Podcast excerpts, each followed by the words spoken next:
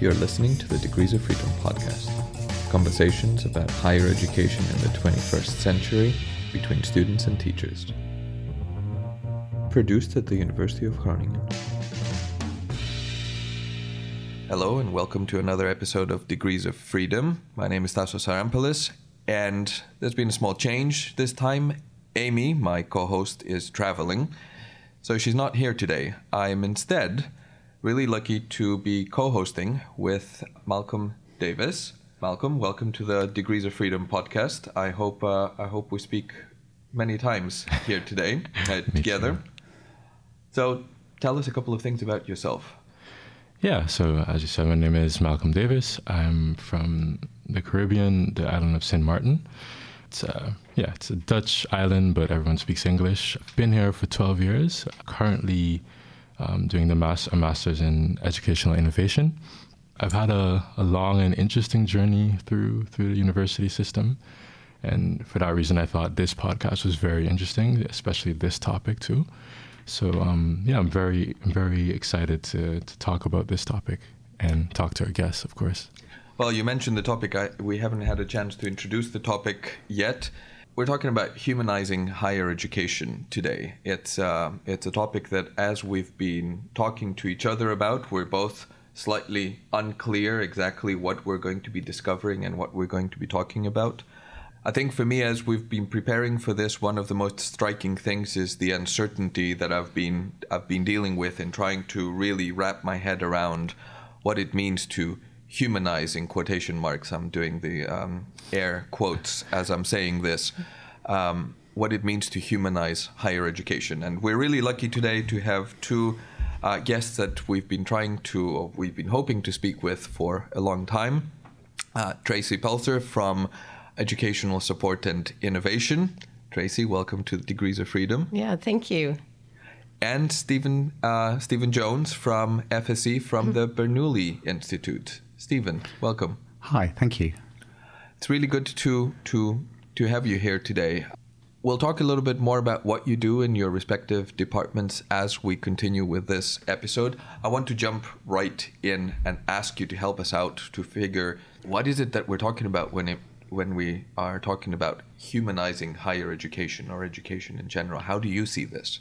I think it's just recognizing that all learning um, has both a, a, cognitive domain and an affective domain.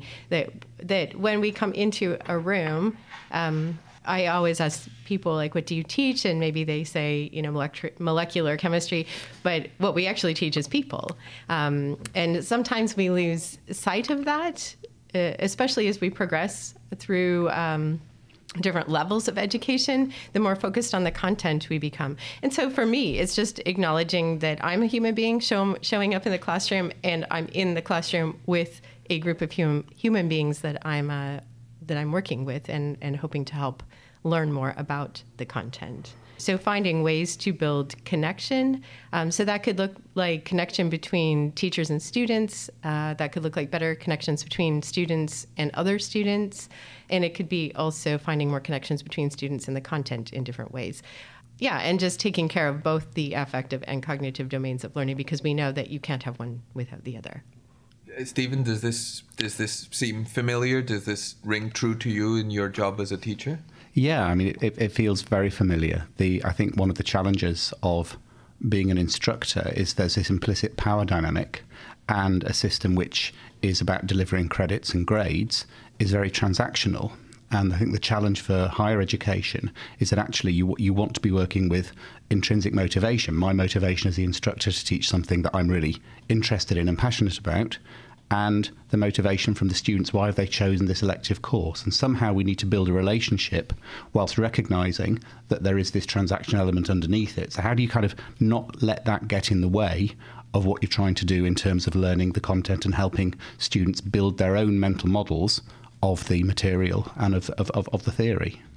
I'm already really enthusiastic about everything that you've um, sort of thrown uh, to the table in front of us. You bring up a lot of a lot of terms, a lot of ideas that have been on my mind as we've been preparing for this, and as I've been an educator for um, in this university and others for many years. Uh, Tracy, you talked about this idea of teaching students, or teaching people rather than teaching subjects. This is something that has really uh, developed in my understanding. Stephen, you talked about this transactional element, and I think the the, the topic that I want to uh, possibly explore with you a little bit is this tension between our need to uh, the power dynamic that you brought up, Stephen, uh, this transactional element of assessment in higher education, and this need, this increased need, our desire to address this affective aspect, the motivational aspect, uh, the human interest, the connections between people and uh, and material and topics. Do you think there's an antithesis here between the core of higher education, or some of the fundamentals of higher education, which might be assessment and the human elements?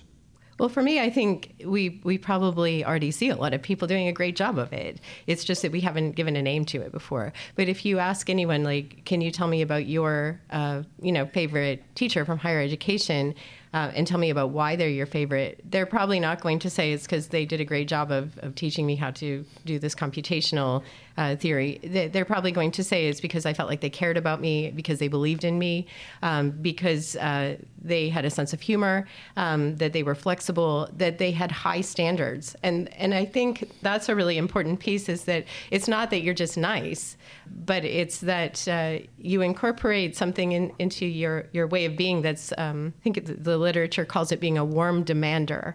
And so that doesn't mean that you're just friendly and kind and let everyone run over you.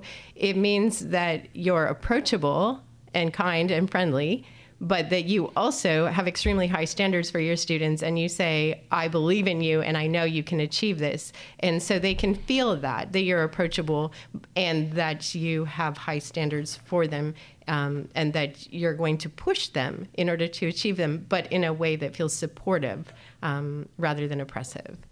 That's interesting because often, at least or recently, I should say, I've been speaking to a lot of students about this. And interesting, a lot of them actually like that there's a separation, but then they do like that there's room to be to be flexible when when it's when it need, when it's needed.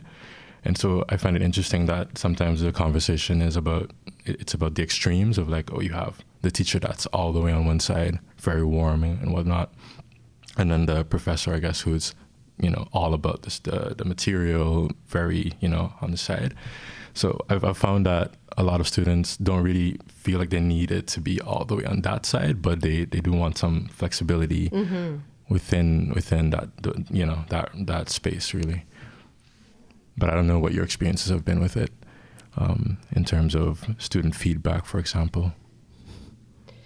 Uh, well, for me, I don't work directly with students, but yeah. I did in the past. Of course, I, I, was a school teacher and I taught in higher education, and I I think sometimes I lean more to the too nice side of things, um, and that's something I'm working on all the time is having better boundaries. And so, being a more human um, or humanized type of instructor doesn't mean that you don't have boundaries, and it doesn't mean that you share everything about your personal life with your students. It simply means that you allow them to see a bit of your humanness, and that's as much or as little as, as you're comfortable with, and, and usually not too much. But just the fact that you are a human being with feelings and that there are things going on in your life outside of teaching, that you're not on a, a pedestal, um, but also that you see that in your own students as well, that they're human beings coming to the table, coming to each class with a lot of other stuff going on in the background that, that maybe we don't know about, but we can acknowledge is probably happening. And those boundaries do need to be there and those high expectations do need to be there because that is our job is to coach and to mentor and to push people to uh, be their best selves in terms of, of the learning stephen you're really good at doing it i think just innately with your students and what i've observed and heard from you so maybe you could talk a bit more about it too yeah so i mean i think some of what we some of what i think about here is is things that i would frame elsewhere as leadership skills so i came back to university age 46, having worked for over 20 years in the health service in England. Uh, during that time, I ended up uh, leading an organisation of 400 people. And we've got a job to do. It was a pressured, pressured organisation. We had a lot of money that we had to save, things, things, difficult things to do. But somehow you've got to connect with people. You've got to work on their motivation for why they want to do that, and find ways in which together you can focus on what's important and make space for the fact that this is not the only thing in their life. And somehow, if you can find that negotiation and, and work out why people are choosing to be there and what you want to get out of it, that really helps get people on board with when what you're trying to achieve in terms of the content. So it seems to me that you know it's, it's not the same. People aren't being paid to show up at university; that they're paying to show up at university, um, and we're not delivering a task. The outcomes are very much for them, but I think it is about that how you, how you create the space where we can work together to get, get the best quality. It's interesting that you both bring something up that. Um traditionally in higher education may not be very self-evident. You talked about the role of the instructor, the teacher, as being multidimensional. Stephen, you, you, you talked about it in terms of leadership, in terms of uh, inspiring people, motivating people to fulfill the potential that they have within the roles that they have in this organization, or in, in your case, um, in the health service. But we as teachers are students in their in their learning um, journey, and um, I very, very quickly noted down some of the tasks to motivate, to inspire, to counsel, to mentor, to provide information with, of course. I think one of the tensions with higher education that I've noticed is that traditionally, and by traditionally I mean up to maybe 50, 60 years ago, higher education, the higher education model was very much the expert telling other people what they should be learning, not really dealing with human with human individuals, uh, with their feelings, with their motivations, but instead a model in which an expert in their field tries to convey as much of this experience and knowledge as they can to others, not really regarding very much everything else. Do you think that we are we have shifted resolutely from this kind of model, or do we still have this kind of tension uh, in higher education? I wonder if that depends uh, to some to some extent on on what the actual material is for the course. So there are some courses which are really content heavy. If you're going to be succeeding in artificial intelligence, I'm, I'm working in the AI department at the Bernoulli Institute. Your maths needs to be pretty good, and you need to be able to have those those skills around calculus. You need to understand what's going on, not only only technically, but you need to understand why you're doing it and get those concepts. So that's pretty heavy work, and people have to learn the content. But at the same time, there are also things where one of the courses I teach, there isn't an established model, there isn't an established theory, there are competing theories, and students need to learn how they position themselves within those theories. What what do they assess about the evidence? How are they engaging in a different kind of way? So I think the, the skills and knowledge that you're trying to develop in the students is going to vary by course, and I think that that necessarily changes um, what the bulk of the time is going to be spent doing. But then there's a question about how do you do that? And I think even in the most content heavy courses, there is still space for um, humanization and for some, you know, some discussion about motivation and getting people to really understand why they're learning it, to make them want to learn it. And it also, I think, depends on the class size, right? Because clearly, if, if you have a a, a lecture where you have 600 students in a, a lecture hall, you're going to maybe do it differently. You might try to build more student to student connection through different types of discussions or activities, but clearly you're not going to be able to get to know the name of everyone in the room or, or to coach and mentor them. So it, it's very dependent on your teaching situation as well. So you can do things differently if, if you have a smaller group size or depending on your, your content, I think, or what you're trying to achieve in terms of learning goals. I mean, I think one of the things that is important for me is feedback from the students and live, real time feedback from the students and making it clear that I have things to learn as an instructor. There's going to be variation in what I do, and that I need to listen to them and understand how they're experiencing what I'm doing so that I can work that they get the uh, they get a good learning experience and they get something which is effective for them. And I find that if I'm upfront about that right from the start, that opens a space them for them to be vulnerable as well and for them to make mistakes and ask questions and you know that this is a learning space for everybody. Yeah, I love I love this discussion. This is uh, very uh, close to the way I think about this. Also, I wanted to maybe provide a, a, a counterpoint and to say that especially in situations in classes where the size is really large and especially in situations where the subject matter or the the topic demands that the focus is on the topic rather than on the um, interpersonal dynamics. I think that's not only still possible to have a more humanized element, but I think it's also the place where it's much more important to have this. Because the possibility for detachment is so much greater when you have a class of 350 people uh, where everybody feels, uh, or everybody has the potential to feel just a little element in a big chain of events that doesn't really um, isn't seen, isn't heard, isn't understood, isn't given the opportunity to provide feedback and a, a, a, description of their experiences.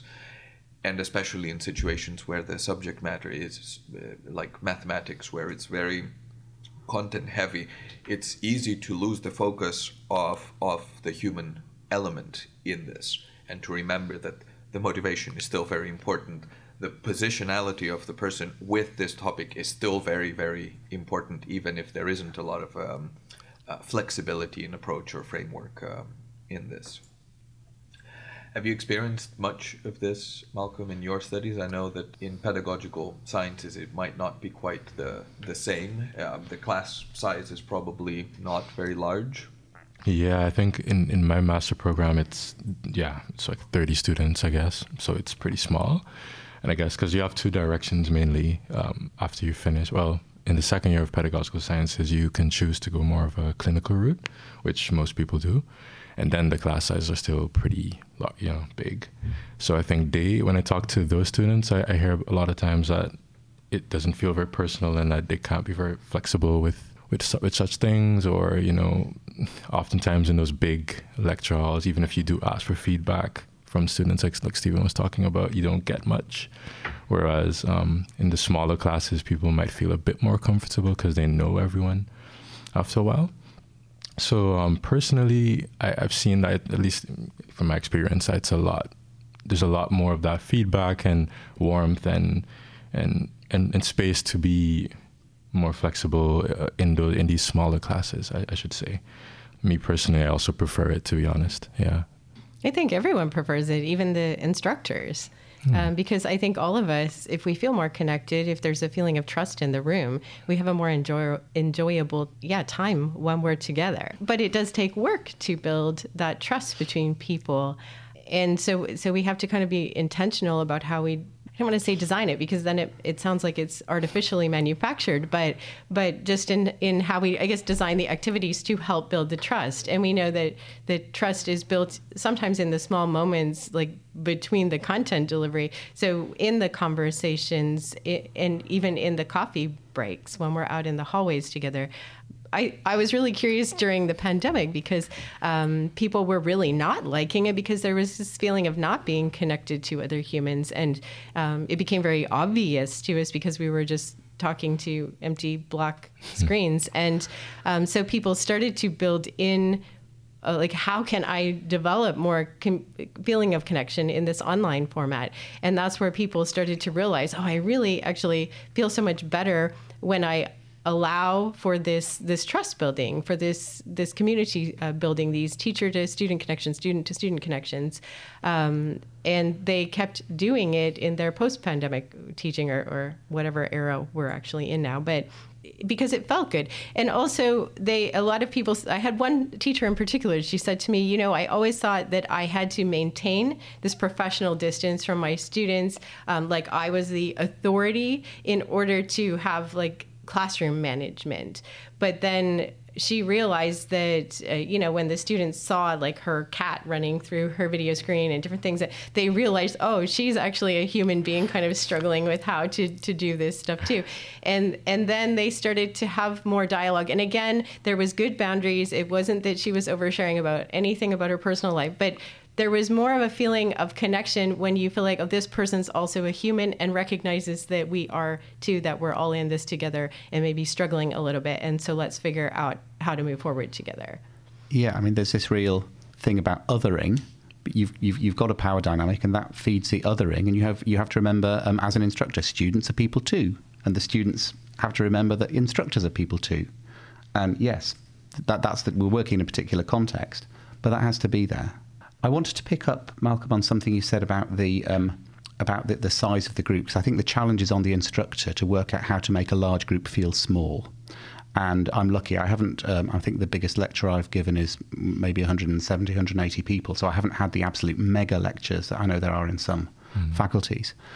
I think there are things that you can do, and particularly what I learned during the pandemic from Tracy in terms of how you use um, online tools to engage people in the room. And I think things like um, things like getting people to be able to type questions anonymously that appear on a screen rather than having to put their hand up makes a huge difference, particularly for those groups among our students who would not naturally be the first to put their hands up.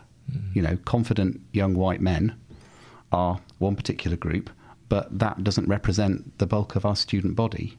And so we have to find ways also in terms of diversity, inclusion, and making sure people get a good experience to take some of the pressure out of being vulnerable in the classroom. That's interesting because um, one of my teachers, she said, well, it was like a few months ago in one of my last classes for my bachelor's, she she said that she really liked being able to because we were actually talking about the idea of being uh, like anonymous when you ask a question, and she it was interesting because she said she likes knowing who asked the question because um, oftentimes they know us already, so they have like a there's some context there, and then they can uh, reflect back on what we what they've discussed with that student. And she was saying, you know, she personally would not really like having it be anonymous because her being at home, she would feel a bit uncomfortable with that dynamic because then she would feel like she's just talking to yeah a random group of yeah she doesn't know who she's talking about to um, at the end of the day.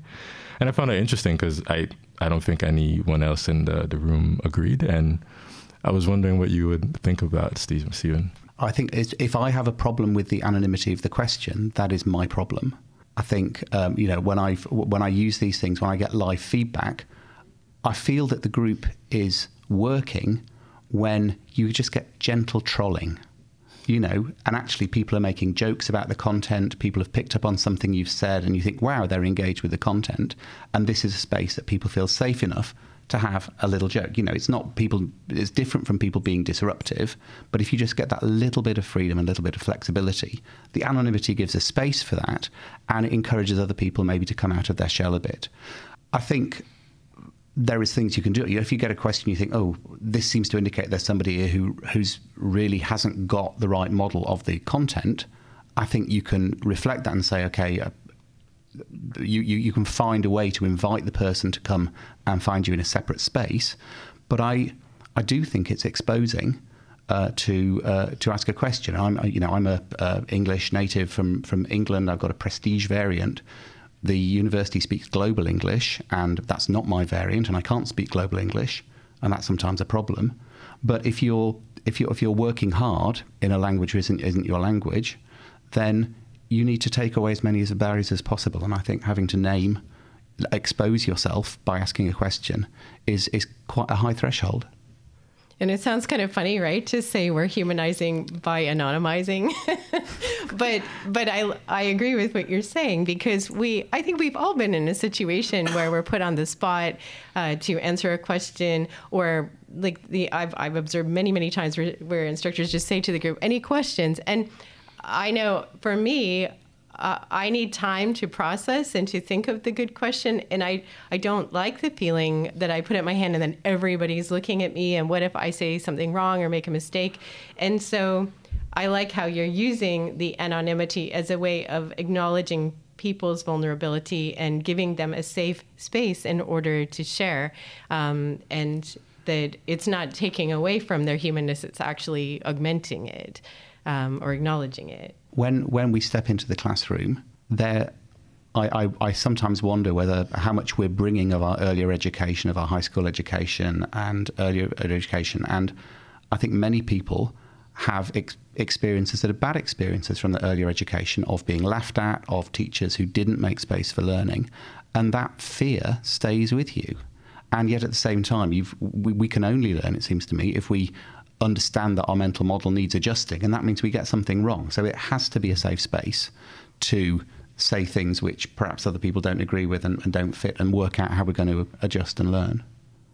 Yeah, it seems to me that um, uh, uh, listening to what you've been saying for the last few minutes, and also reflecting on my own experience that perhaps it's less about anonymity per se, but it's more about this feeling of safety. Mm-hmm. And in some contexts, the main way to create this kind of safety is to guarantee anonymity. We do this with our research, for example, when we collect um, uh, perhaps sensitive information yeah, from good people. point. Good point. We we know that in order to promote this feeling of safety, we need to guarantee anonymity.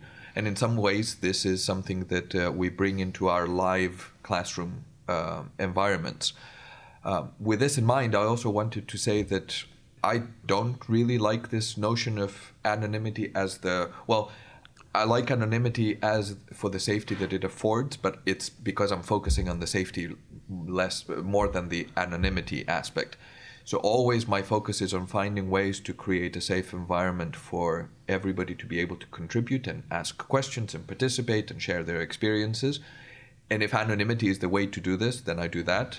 But if I can find other ways to do this, I prefer other ways because mm-hmm. I also want to build what you said, uh, this this more personal connection.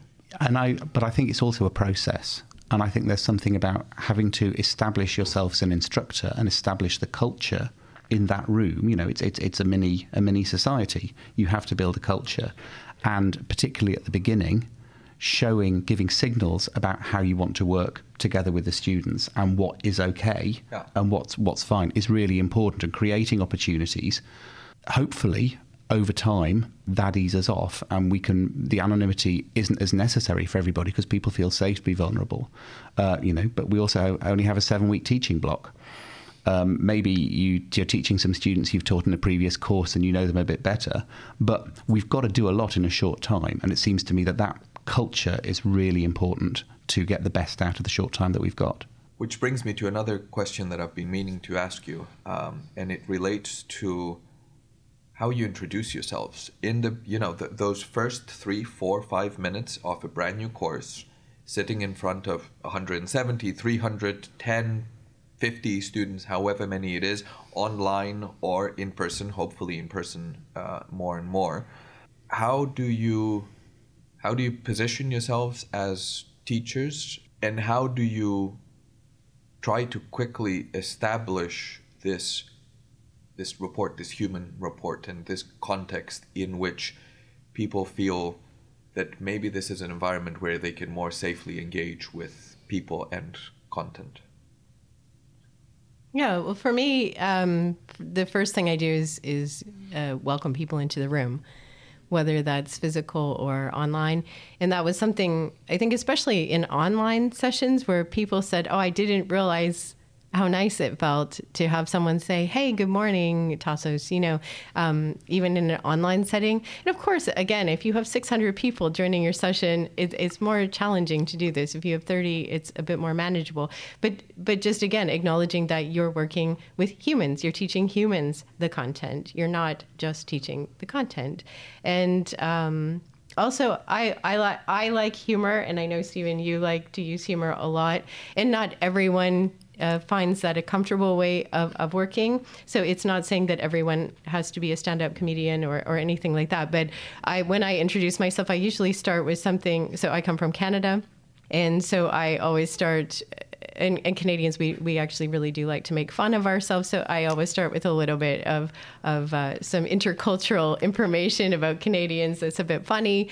And I feel like as soon as people laugh, then they relax, and then it's much easier to proceed uh, forward from there. Because if people are relaxed, they're more open to learning. Um, because if they come in and they're tense and they're anxious and they feel like I'm in a position of authority over them and that I don't care about them as human beings, then they're not going to be able to learn as effectively because they're not going to be, uh, their brains are not online for that type of learning in general. Yeah. So, um, I think I'm similar to Tracy. It's not just introducing myself; it's about how you have an introduction process at the start of the first the first session. So, um, I mean, I talk a bit about myself. I talk a bit about my background and the fact that, you know, I'm I'm a postdoc age 55, and that's quite unusual. But also, I'm not that far away from having been a master's student and going through the same kind of processes. So I can try and try and try and use that and um, try and give a signal that choosing to learn and choosing to come to university is something that I'm very familiar with, re, you know, in, in, in recent years. I'm lucky, I think, that you know two of the three courses that I teach are around language.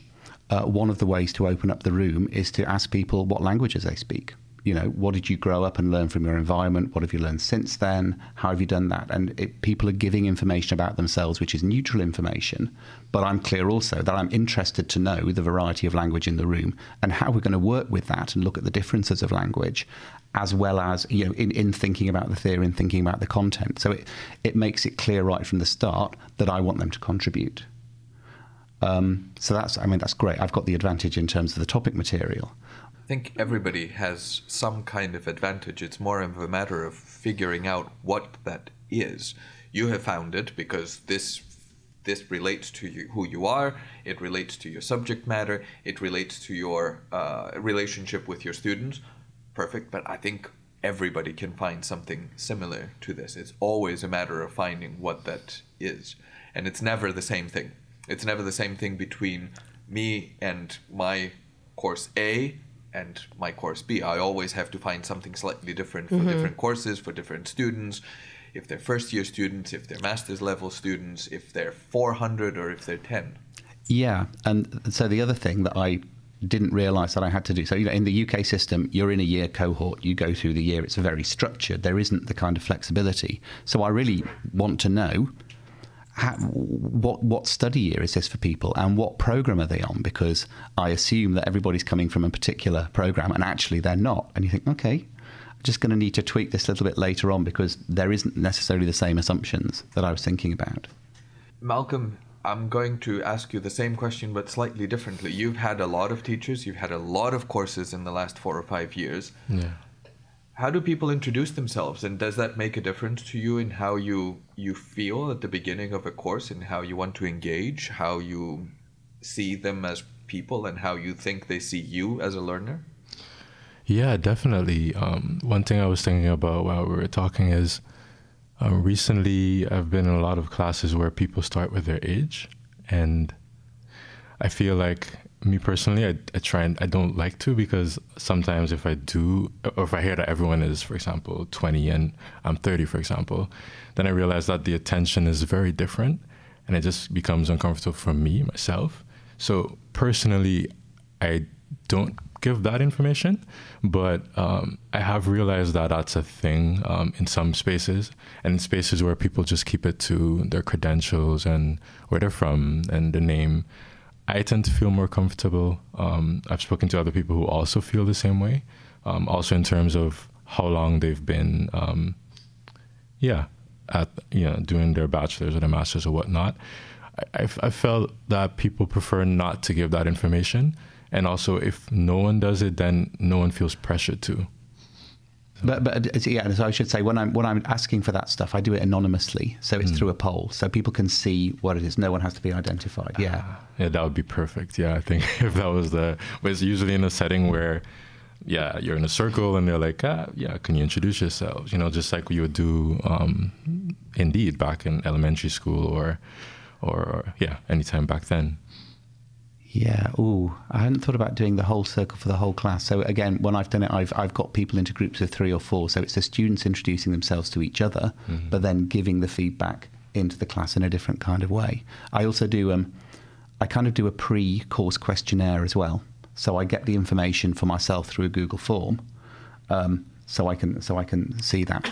Oh, that's great. I I don't really think any of my teachers have ever considered something yeah. like that. It's usually on the spot and that's where all of the introductions happen. So then you learn everything there. Yeah. This is, I think, something that we really uh, we would benefit everybody to to accentuate that. As we've been having this discussion, we often talk about how to do things in person, but I always have to remind people that a class has a pre component, a during component, and a post component. And you can make use of all of these in order to create feelings of safety, inclusiveness, uh, but also deliver content and create connections. And indeed, this pre semester questionnaire has been um, a really helpful tool for me to create better connections, but also to understand who my students are, what programs they're in, what how they're approaching a course, what their fears, their motivations, their interests are, what limitations they might be having. It's a great, great tip. Yeah, I ask. In, so in my pre-course questionnaire, sometimes I ask, "Why have you chosen this course?" And it's great. You get honest replies, and you know, some people talk about the material. Some people say, "I need the credits," and this looked like it might be okay. That's fine, but you can you kind of can judge that, and you can work out where people are starting. My aim is my aim is still to shift people where they're doing this because they're interested in the material, but you need to know what the starting point is. That's interesting. I've only gotten that question or seen that question or heard that question asked um, in thesis group meetings, basically where you have like four or five students, maybe more like you were talking about. Then the, the, the supervisor might ask, Oh, indeed, why are you here? And then you hear stuff like, Oh, yeah, it was my first or second choice. Because in our program, you have to set a list of like which ones you're, you're, you're most interested in. And then you're selected and you, you put in a group basically. So it's interesting. I, I had not even considered the idea of pre-course uh, questionnaires. That just sounds brilliant to me. But at least in my studies, I've not encountered it. And it's such a simple thing, right? Yeah. And it's it just is one of those things that you don't know what you don't know, and then when someone shares that they do it, then you're like, oh, well, that makes so much sense. And why aren't other people doing it? But they just didn't think about it being a possibility. And it kind of goes back to what I said at the beginning about designing for connection, even though that, that sounds opposite because it's not artificial but but thinking ahead of these things like this does help people feel safe and seen and those are the three most important things that everyone wants to know is is like uh, do you see me uh, do i have some importance or is the work that i'm doing here uh, meaningful and and is everything going to be okay? And so, um, if we ask at the beginning some questions, yeah, about motivation or who you are, it just gives people the feeling that, hey, this person sees me, even just the small amounts that I'm sharing, and that matters. Hmm. So, one of the things that comes up in this discussion that we're having and makes me question some of these things is that we're talking about some really good tools, some really good techniques. I'll I'll name them techniques, let's say, and tools in creating these better connections. This pre-semester questionnaire for me has been very, very successful. I do questionnaires like this on a weekly basis um, in my in my courses, and they're also very successful. Slightly different ways of doing these questionnaires, and I do recommend them to other teachers. And then, as I do this, I'm also very conscious of the fact that we want to simultaneously avoid a feeling of standardization. I want to avoid the possibility that basically everybody does this pre semester questionnaire and suddenly it becomes just another standardized element in a student's experience or in anybody's experience for that matter, also teachers and also in, the, in a more administrative way. How do you feel about this? Is, it, is there a possibility that these technological solutions we go, ah, great, these are going to be very helpful, let's all do them, and then they become devalued in that process? Isn't it more about the intention behind it? I think people can sense your intention. So if you're just giving it to give it and you don't have any intention of actually using it to learn more about the humans in the room, I think people sense that. Um, and if you really care about the information you're receiving and you're going to do something with it, people can feel that as well. Yeah yeah, and I, I present the information back to the students. I say, this is who we are.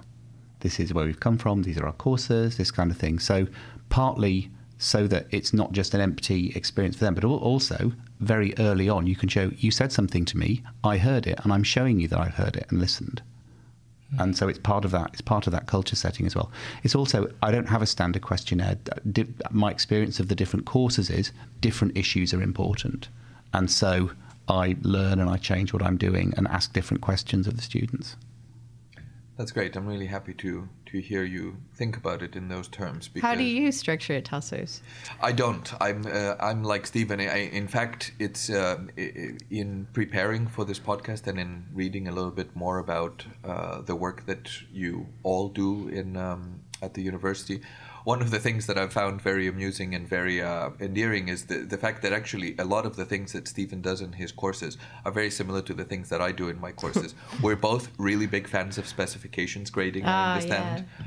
uh, we we both have this structure, but not really standardized structure. We have principles that I think we use in trying to create connection that are based on the individualities of different courses and different circumstances, and they change year to year because our years change, especially very obviously in the last two or three years because the pandemic has made dramatic shifts from month to month and certainly from one year to the next. Mm-hmm. So my pre-semester questionnaires changed dramatically from one semester to the other and from one course to the other. Uh, because social circumstances change, the, the the nature of my courses change, but also the responses that I receive color my uh, my new my new questionnaires. Uh, when I've heard a certain experience repeatedly, I adapt the way I, I work in my courses as a as a response. And uh, you're right, Stephen, that it is a way to to give value to these responses and to this interaction by making use of it, by showing that not by showing, it's not about the showing, it's by actually making good use of it in order to promote more human interactions, better interactions between people and people and material. I was going to ask a question to everyone. Do you feel something like the pre-course um, questionnaire should be mandatory? Because in the context of the conversation we're having today on, on this topic, I, I, was thinking about because um, I'm doing an internship at the Teacher Academy at my uh, faculty, basically, and they're actually doing a research on the well-being of PhD students. And one thing that a lot of um, PhD students were commenting on is that, or, or, or, I should say, there was one question about like how could the university improve um, the well-being of PhD students, and a lot of people were saying that they feel um, that professors are overworked and that they often don't even have the time to to really really spend time with this with the people that they're mentoring um, and that they have too many tasks already. So in terms of what we were talking about before um, if such a thing would be mandatory I, I found that some professors find even something like that which might not take much effort they they tend to feel that that little bit, bit, bit more is a bit more um, it makes it a bit overwhelming. So i was wondering in terms of it seems like something like this is very important but do you think this should be mandatory, given that you know the different workload workloads of different people within higher education?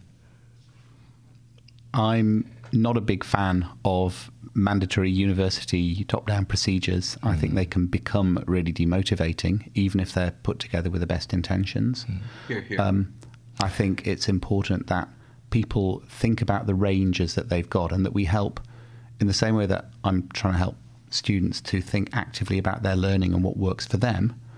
How can we you know we, we don't have a lot of time as instructors and that time to reflect and that time to make changes is very precious. I would much rather that instructors if they have any time to do that are spending it on their own reflection and their own learning rather than having to implement another top down initiative. And i think that it's also important that the instructors feel seen. Yeah and uh, because that's that's what makes us feel happier and more motivated, have a better sense of well being, and feeling more connected to where we work as well. Um, that we're acknowledged as humans, uh, not just as numbers in a system. Um, yeah, mandatory, I don't think is is ever a good thing. I know in my workshops, I share a lot of things with people, and I always say to them that I'm not them. So I've never been a linguistics and AI professor at Faculty of Science and Engineering. So I can't say to Stephen, this is how you need to do it. Um, but what I can do is share possibilities. And then I can say, here's what I know from evidence based research. Here's what I know from my own experience of 30 years of being an educator um, that has worked for me. And only you know what your teaching style is, um, what the needs of your students are, what your content is like, what your context is. So you have to take what works for you and then translate it to to your situation. And so for some people, they might find that those pre-surveys do help to build a sense of connection, and for some people, they might build it in other ways. But it's just kind of knowing what's possible so that you can pick what really resonates with you, and, and then that's going to work best for you and your students and, and help everybody feel better. That, that thing about authenticity you know, everybody, we all have finely tuned bullshit detectors. and the last thing I want is to trigger a, a bullshit detector from a whole classroom full of students. It's not going to work for anybody. So, yeah, I think, yeah, definitely voluntary. Yeah. So then, of course, yeah, because I, I, I tend to feel that the, the professors who value what we're talking about today will try to find their own way to incorporate that in what they're doing, and the ones that don't find it as important won't. So then it becomes like if everything is flexible, will will those professors ever really add it into what they're doing? So then it's it's that that's kind of what I was thinking about, like the where do you, how do you find the balance in that? Because yeah, if there's total freedom, which I personally I agree with you, I think that's always the best way to go about it. That's great, but then there'll always be those professors who will never really try to adapt, and then their students might still struggle because of that. So I always think about both sides of that coin, if you if you get what I mean. I think the way Stephen was describing it earlier, in terms of leadership of a group of people, in in the beginning you mentioned this in terms of um, uh, motivating students, but I think it's the same with with other instructors. I think by far the most important thing for me as an instructor is to receive meaningful environments and circumstances in which to make good choices that apply to me as an individual, apply to the subjects that I teach, and apply to the students who are in the courses that I teach.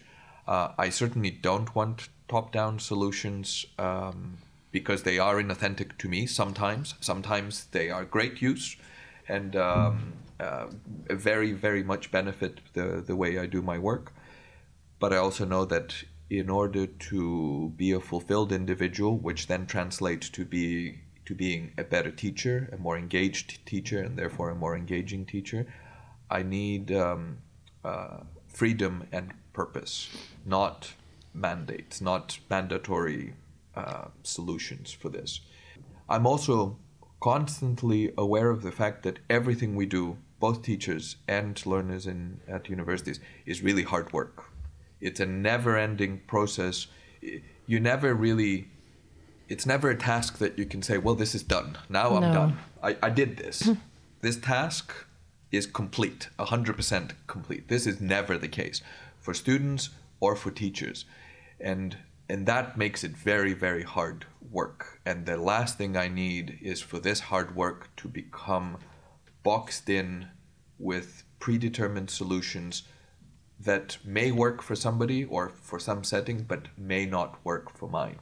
And we, we work in a, an academic um research university, and it, it's curious to me that we don't all look at teaching as one grand experiment um, because it, it really is. And I think even if you figure out how it works really well with one group of students, we have an amazing set of variables coming in with a new group the next time. And even the group that you have, maybe they're having an off day or something's going on or there's a world event that's affecting people's emotions.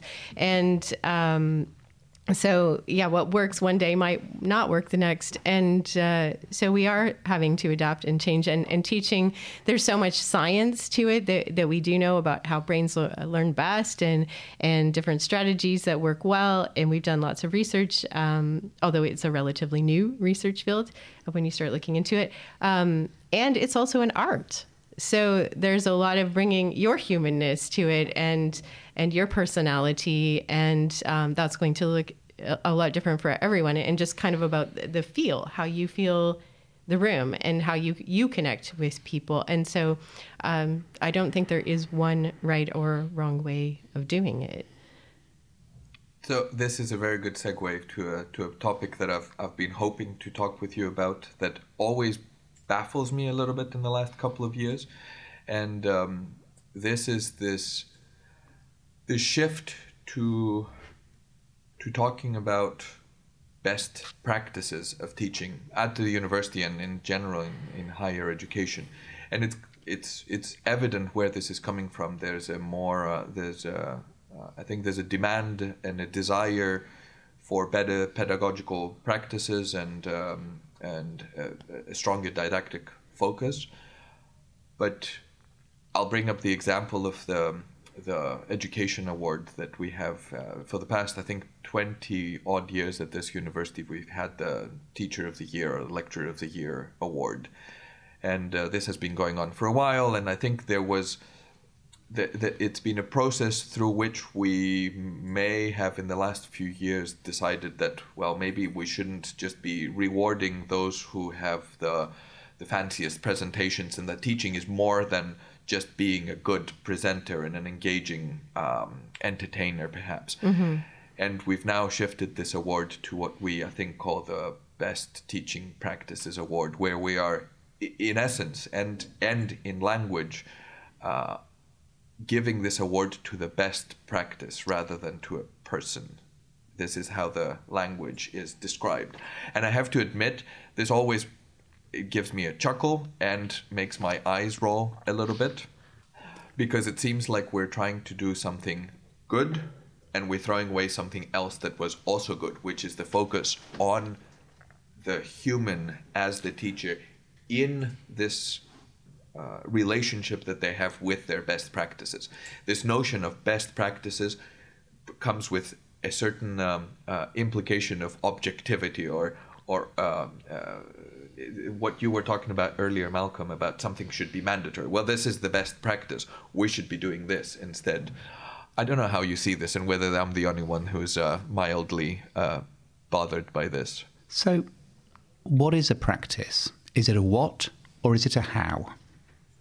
And if I think about, um, you know, if you think about, yes, we have, if I think about something like a um, music, musical instrument, you know, I play the oboe badly and um, you have to practice. And practice is not just showing up for the time. How you use that time is important.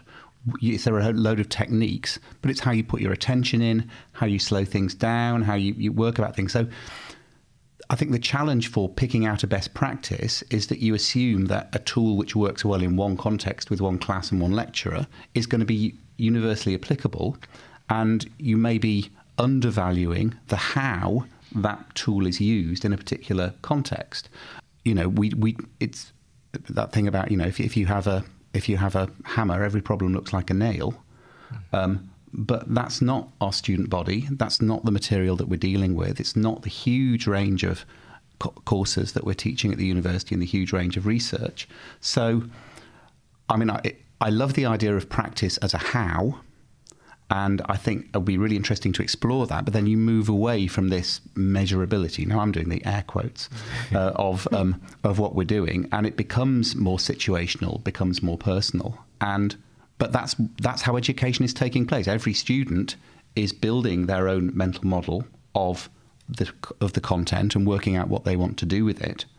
And we have to make space for that as well as recognizing that there are some things in terms of a process that if we pay attention to these points, uh, it's likely that we're going to have a, a, a, better outcome for everybody and a more fulfilling and enjoyable experience for the instructors and for the students.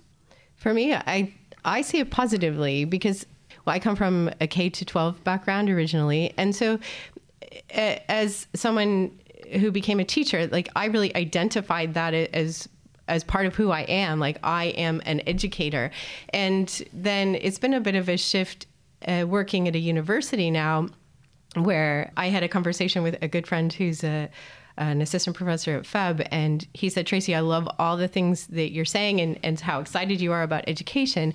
But what you don't understand is that I'm trying to get tenure, and what is valued is my publication and citation.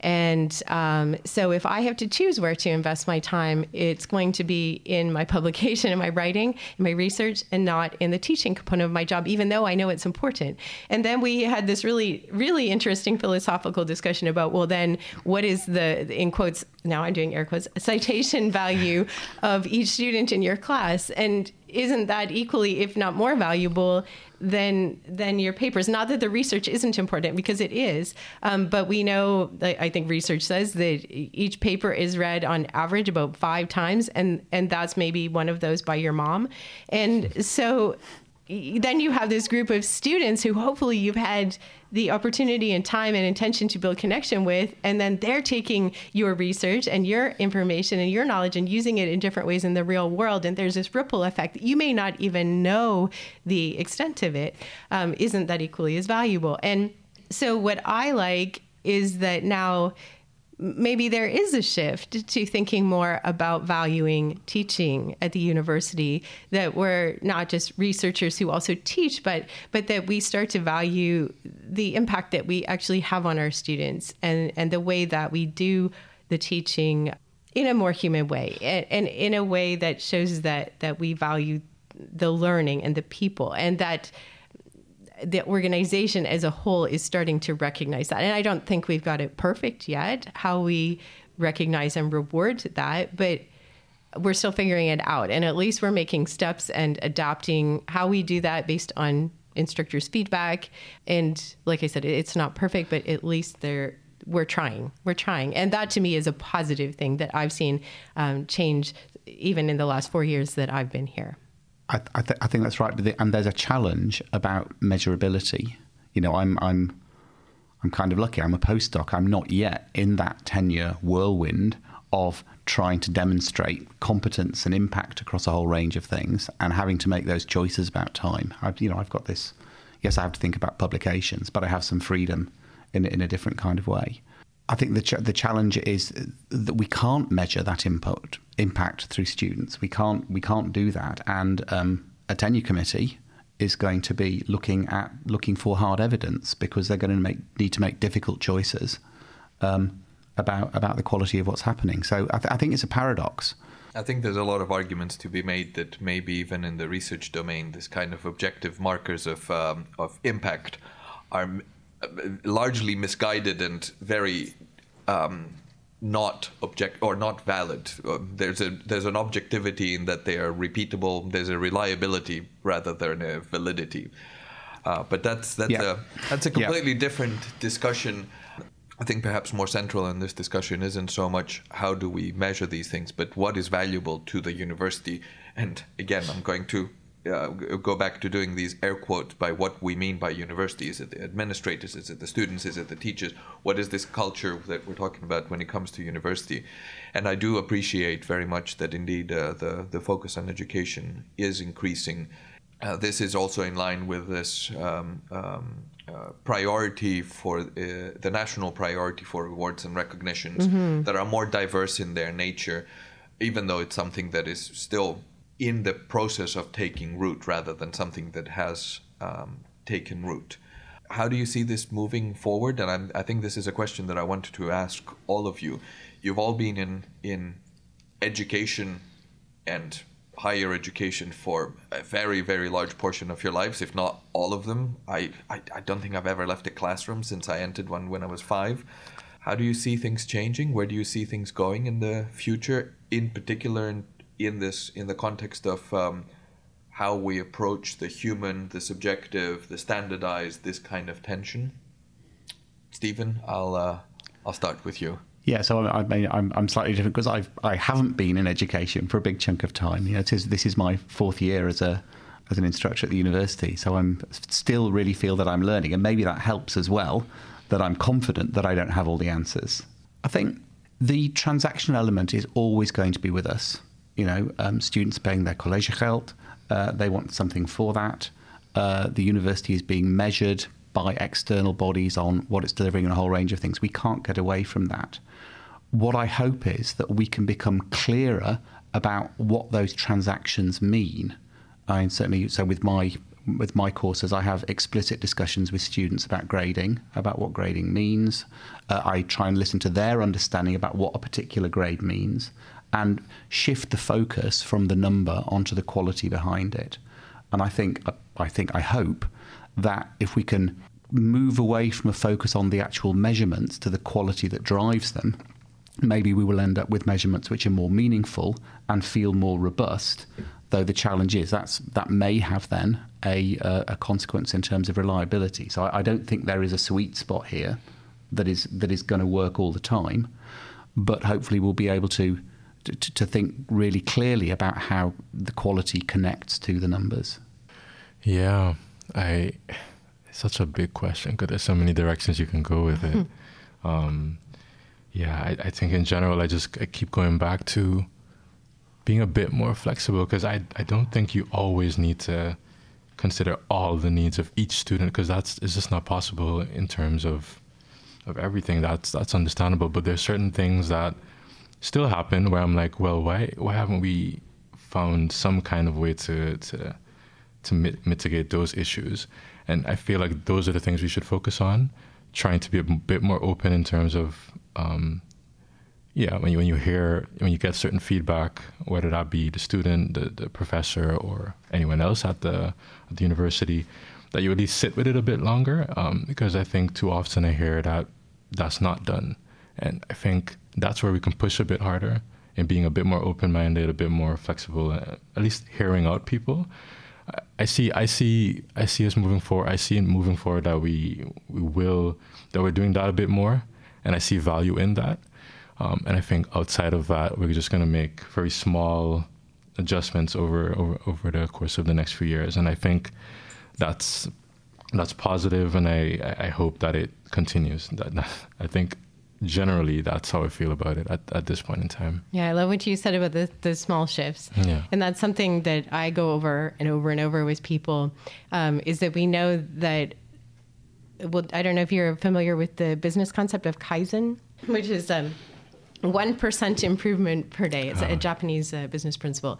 And how micro changes, just these tiny changes over time, add up to a lot more than than no change. Um, and often, if we try to do too much at one time, we are overwhelmed into inaction, and then nothing happens. And so we do have, especially in education, the, the whole time I've worked in education, there's always been these big pendulum shifts. Uh, now we're going to try this. Now we're going to try that.